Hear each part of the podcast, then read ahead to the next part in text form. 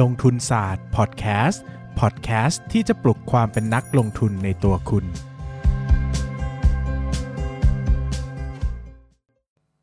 สวัสดีครับ ยินดีต้อนรับเข้าสู่รายการลงทุนศาสตร์พอดแคสต์รายการที่ชวนทุกคนมาพัฒนาความรู้ด้านการเงินและการลงทุนไปด้วยกัน วันนี้นะครับเหมือนเดิมเลยนะฮะคือต้องขายของก่อนนะครับก็ตอนนี้ผมมีหนังสือหนึ่งเล่มนะครับชื่อว่ามนุษย์ซึมเศร้ากับเรื่องเล่าสีขาวดำนะครับเป็นหนังสือความเรียงบันทึกประสบการณ์การป่วยเป็นโรคซึมเศร้าของผมนะครับตั้งแต่เริ่มป่วยจนถึง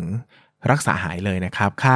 สนใจอยากมีความรู้เกี่ยวกับโรคซึมเศร้ามากขึ้นนะครับ หรืออยากรู้จักตัวผมมากขึ้นนะครับ อยากจะอุดหนุนนะ ฟังคอร์ดแคสต์แล้วก็อยากจะสนับสนุนนะครับ รู้สึกว่าได้ประโยชน์อยากจะเป็นกำลังใจนะครับ ก็เข้าไปอุดหนุนหนังสือกันได้นะครับ เข้าไปที่ลงทุนศาสตร์เลยครับ ในโพสต์ปักหมุดจะอธิบายวิธีการสั่งซื้อไว้นะครับ หรือว่าจะซื้อทาง 13357 Publishing Fanpage ก็ได้นะครับ เข้าไปติดต่อได้เหมือนกันนะครับ วันนี้ต่อจาก episode ที่แล้วนะครับ episode ที่แล้วเราพูดถึงเรื่องการโกง โดยการดึงเงินออกจากบริษัทนะครับ เทปนี้เราจะพูดถึงการโกงโดยการเติมเงินเข้าไปในบริษัทบ้างนะครับ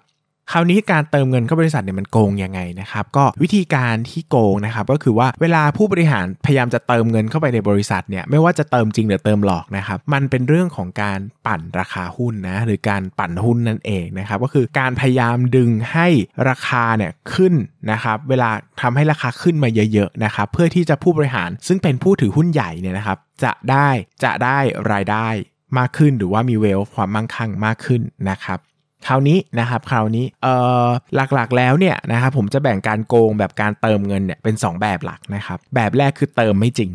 แบบที่ 2 คือเติมจริงนะครับมันจะมีลักษณะวิธีการสังเกตได้ไม่ยากนักนะครับแบบแรกคือเติมไม่จริงนะครับแบบนี้เนี่ย ไอ้วิธีการเติมไม่จริงเนี่ยมักจะเป็นวิธีการปั่นหุ้นโดยสมบูรณ์แบบเลยนะครับ แล้วก็เป็นวิธีการที่ตัวของเขาเรียกว่าตัวของผู้บริหารเองเนี่ยไม่ได้มีความมั่งคั่งอยู่ในบริษัทนั้นเยอะนะครับ หรือว่าถือหุ้นในสัดส่วนน้อยๆ ไม่ถึง 5%ไม่ถึง 2%ไม่ถึงเปอร์เซ็นต์อย่างเงี้ยนะครับเขาไม่มีความจำเป็นจะต้องใส่เงินเข้าไปจริงๆนะเพราะว่าเขาเขาไม่ได้ถือหุ้นเป็นจำนวนมากๆนะครับดังนั้นเนี่ยเขาจะไม่อยากใส่เงินเข้าไปหรอกนะครับวิธีการแบบนี้ส่วนใหญ่เขาจะใช้วิธีการปลอมหรือการโกงเลยนะครับมันจะมีตั้งแต่วิธีการที่โกงโดยวิธีการหลอกให้ข่าวโอ้ยจะตั้งเป้าจะโตเท่านู้นเท่านี้นะครับ อันนี้ก็เป็นการปั่นหุ้น 101 เลยนะเบสิกนะครับ แต่ถามว่าเอ่อแบบนี้เนี่ยมันจะหลอกได้ไม่ค่อยชัด เพราะว่าเดี๋ยวพองบออกเดี๋ยวก็รู้กันนะครับวิธีที่ทำให้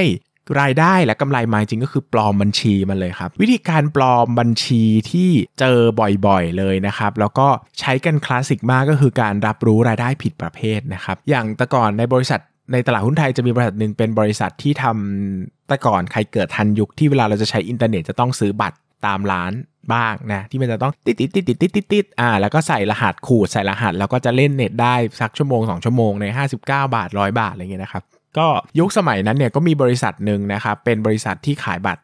เติมอินเทอร์เน็ตเนี่ยแหละนะครับแล้วก็เขาก็เติบโตดีมากนะครับวิธีการเติบโตของเขาคือว่าเวลาเขาเอาของไปขายเนี่ยเขาใช้วิธีการฝากขาย ก็คือไปวางตามร้านค้าต่างๆ ขายได้ก็ไปเก็บเงินนะแบบเนี้ยจริง ๆ แล้วถ้าวิธีการฝากขายเนี่ยเราเรารับรู้เป็นรายได้ไม่ได้นะนะครับเพราะว่าจริง ๆ แล้วเวลาเราจะรับรู้รายได้ หรือไม่รับรู้รายได้เนี่ยหลักการทางบัญชีก็คือว่าเราต้องโอนความเสี่ยงในสินทรัพย์นั้นๆ ไปให้ลูกค้าแล้ว เราจะถือว่าเรา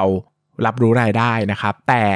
การฝากขายเนี่ยไม่รับไม่ได้โอนความเสี่ยงไปที่ลูกค้านะ เพราะว่าร้านค้าเนี่ยเขาไม่ต้องแบกความเสี่ยงเนอะถ้าขายไม่ได้เขาก็ไม่ต้องเสียอะไรเลย ไม่ต้องใช้คาว่าคืนด้วยซ้ำเนี่ยเพราะเขาไม่ได้จ่ายเงินหรือว่าไม่ได้ติดเครดิตใดๆ ไม่ได้มีเครดิตเทอมนะครับดังนั้นเนี่ยมันรับรู้เป็นรายได้ไม่ได้นะครับแต่เขาก็โกงบัญชีโดยการไป รับรู้เป็นรายได้นะครับ ก็คือใช้ไปเหมือนขายเป็นขายเครดิตนะครับ ซึ่งก็ทำให้หุ้นขึ้นมากราคารายได้มากำไรมานะครับ แล้วก็ราคาหุ้นก็วิ่งดีนะครับ แต่วันหนึ่งเรื่องมันก็แดงนะครับ เนื่องจากว่าอะคนอะไรขายไม่เครดิตแล้วไม่มีเงินเข้ามาเลยนะครับ เพราะว่าบริษัทเองที่เป็นลูกค้าเนี่ยเขาก็ไม่จ่ายเงินนะ เพราะว่ามันขายไม่ได้ถูกปะมันฝากขายนะเขาไม่จำเป็นต้องจ่ายเงินนะครับ แบบนี้เนี่ยก็ก็เกิดขึ้นได้นะครับ การรับรู้รายได้ผิดประเภทนะครับ หรือว่าการ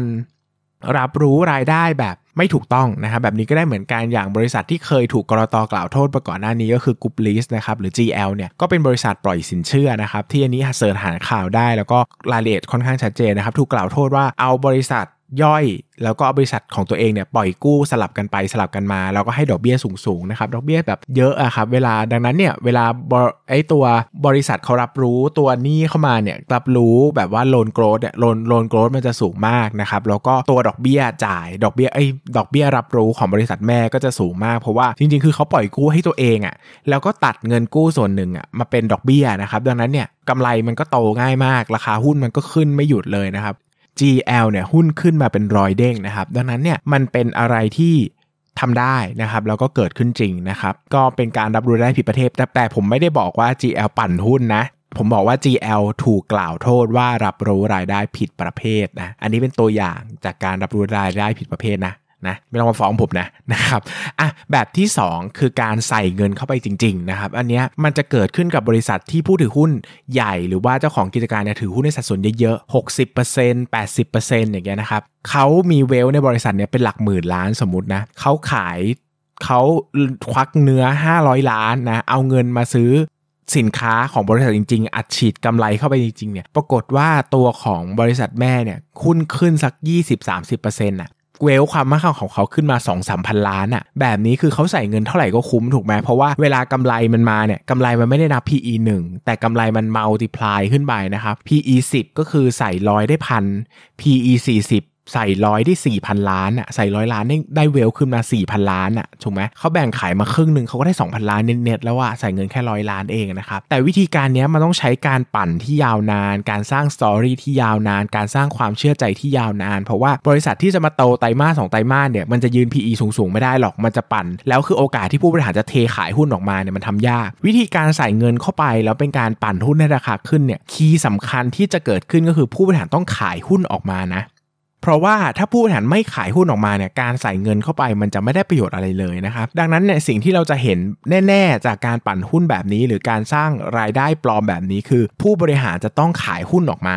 ตลอดทางที่หุ้นขึ้น อันนี้เป็นคีย์เลยนะครับ ดังนั้นเนี่ยทำไมเราถึงสงสัยว่าเฮ้ยทำไมเราถึงต้องระวังเวลาผู้บริหารขายหุ้นมันคือเหตุผลเนี่ยแหละครับเพราะว่าถ้าหุ้นขึ้นดีๆแล้วผู้บริหารขายตลอดทางเนี่ยมันอาจจะเป็นหุ้นที่ไม่ได้ขึ้นดีด้วยพื้นฐานก็ได้ หรือว่าผู้บริหารอาจจะรู้ว่าการขึ้นครั้งนี้มันจะไม่ยาวนานก็ได้ ดังนั้นเขาขึ้นแล้วเขาก็ต้องถอนทุนออกขึ้นแล้วเขาก็ถอนทุนออกนะครับดังนั้นเราเคยเจอเคสที่บริษัทหลายหมื่นล้านทำแบบนี้นะใส่เงินแค่หลัก 3 4 0 0 ล้าน เขาได้เวลความมั่งคั่งขึ้นมาเป็นหมื่นล้านนะครับแล้วก็ไปตามจับเขาก็ไม่ได้ด้วยนะครับเพราะมันจับยากมากเลยถูกไหมเวลาสมมติว่าบริษัทอ้างว่ามียี่ปัวซาปัวมาซื้อของไปอย่างเงี้ยแล้วเขาก็ออกบินถูกกฎหมายมีเงินเข้ามาจริงๆอะ่ะเงินโอนเข้ามาในธนาคารจริงๆอะ่ะโอ้แบบนี้จะไปจับเขาได้ยังไงถูกไหมครับ แล้วก็คนซื้อก็เป็นบุคคลทั่วไป ถ้าเขามาซื้อแล้วก็ไปตามจับเขาอาจจะไปจับเขาเรื่องอะไรล่ะ ในเมื่อเขาจ่ายเงินซื้อของมาจริง ๆ มีบินที่ถูกต้องตามกฎหมาย มีการรับเงินเข้ามาจริงๆนะครับดังนั้นเนี่ยเวลาเจอแบบนี้เนี่ยนักลงทุนที่เผลอเข้าไปซื้อหุ้นด้วยความคิดว่าอนาคตจะโตถูกหลอก หรือว่าซื้อตอน PE